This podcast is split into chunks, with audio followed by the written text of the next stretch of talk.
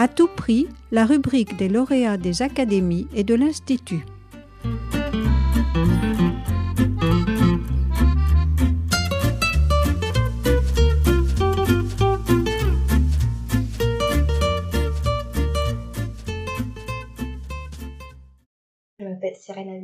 Je suis euh, chercheuse euh, au CNRS, au laboratoire I3S des Sophie Antipolis, et euh, bah, je m'intéresse à l'intelligence artificielle.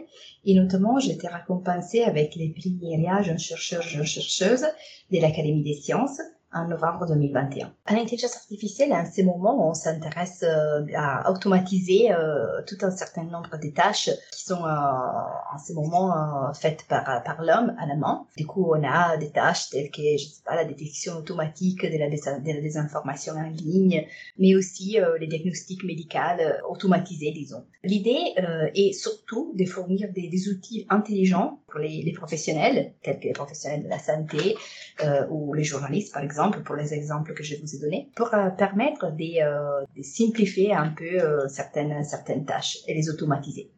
Nous, en général, on, travaille sur, du texte, on collecte des, jeux de données textuels. Par exemple, on a travaillé beaucoup sur les, débats des, des, élections américaines, présidentielles américaines, de 1960 jusqu'à 2016.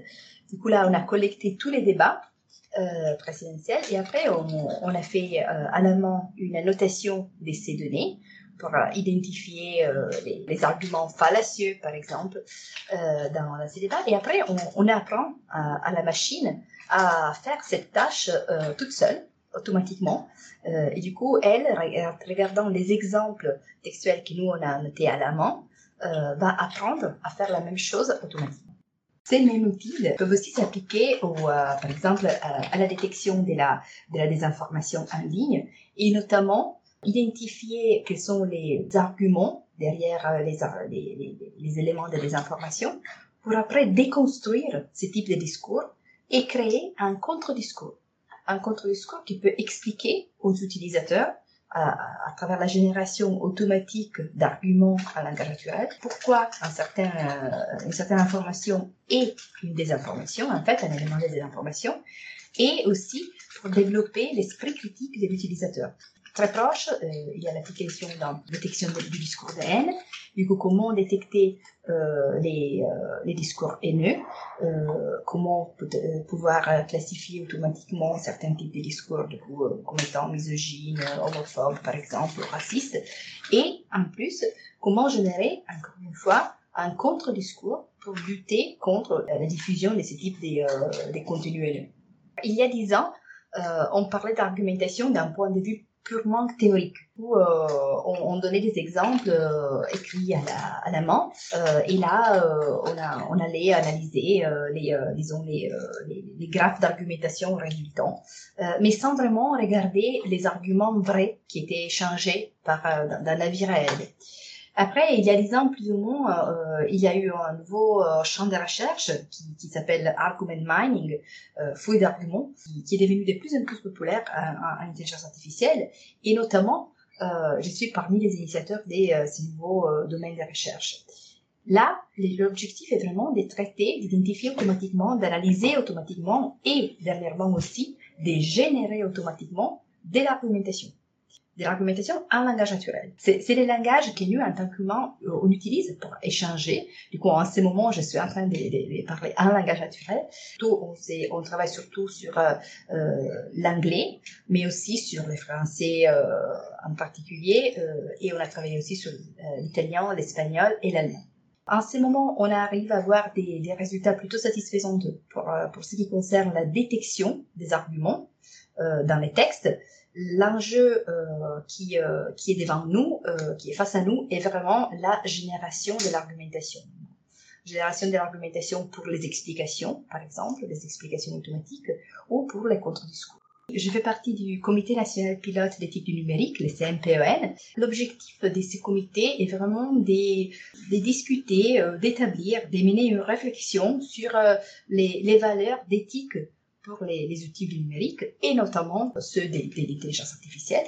Du coup, nous, on a travaillé, par exemple, euh, on a émis des, des avis sur euh, les, les, agents conversationnels quels sont les enjeux d'éthique relevant les agents conversationnels qui maintenant sont, sont très utilisés disons, dans, la vie quotidienne de, tout le monde presque. Et aussi, euh, on, a, on a publié un avis sur la, euh, les, euh, la modération automatique des informations en ligne pendant la crise Covid.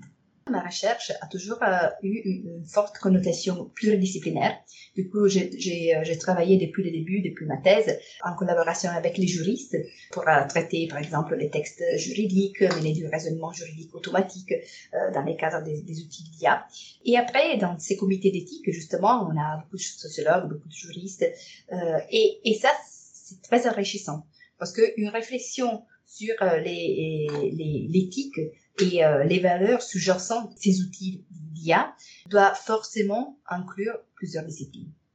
En général, nous, euh, nos outils sont pour euh, bah, l'utilisateur lambda, disons, où on a, par exemple, euh, pour notre outil d'analyse des discours politiques, on a une démo en ligne qui s'appelle Disputool, sur laquelle les personnes peuvent analyser notre jeu de données, regarder les, analyser les débats politiques des élections américaines sous l'angle de l'argumentation, voir quels sont les arguments fallacieux qui étaient proposés lors d'une certaine campagne électorale et, euh, et aussi, ils peuvent proposer des morceaux de textes euh, d'un autre débat euh, qu'on n'a jamais analysé et voir quel est le résultat de notre analyse argumentative. Pour ce qui concerne les, travaux qui, qui, relèvent plus des, des réseaux sociaux, en général, nous, on n'a pas encore travaillé, disons, en collaboration avec, avec les, les grandes plateformes.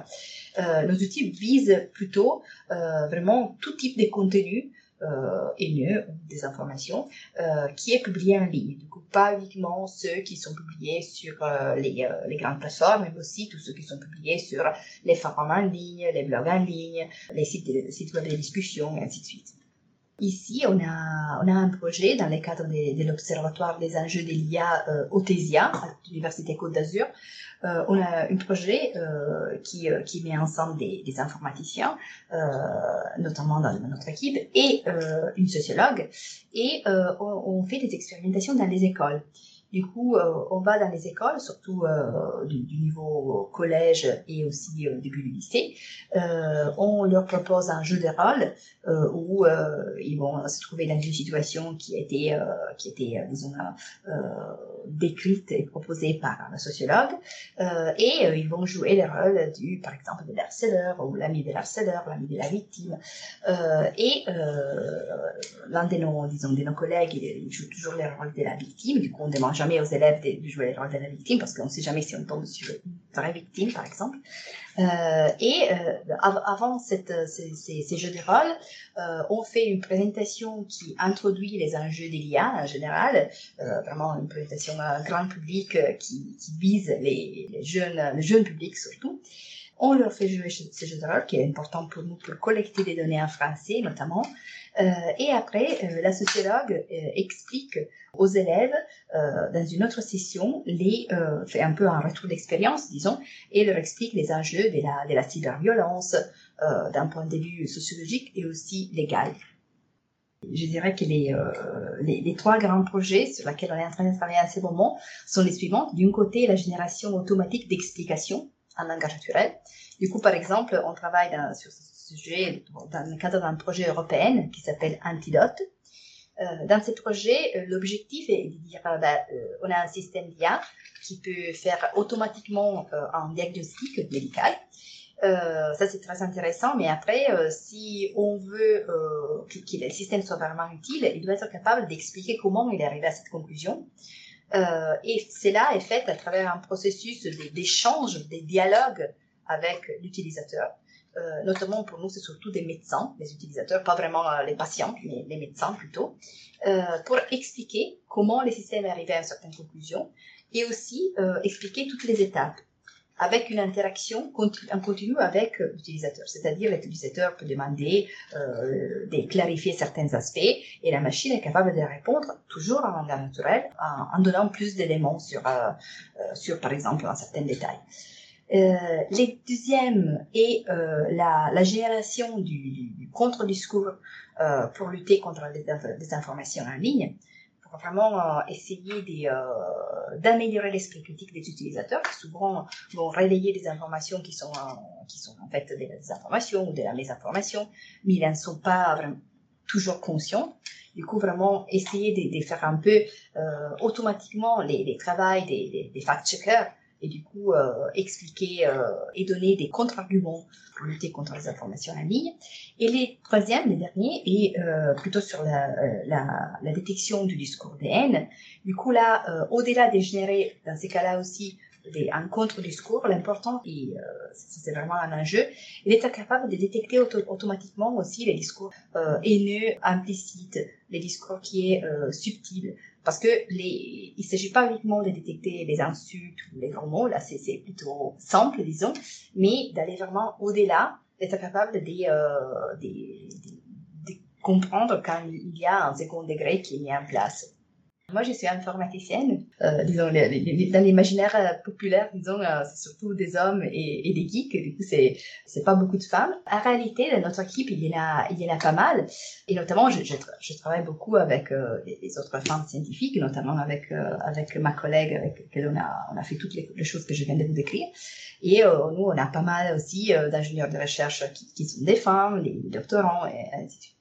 Du coup, je pense que les choses sont un peu en train de, de changer aussi.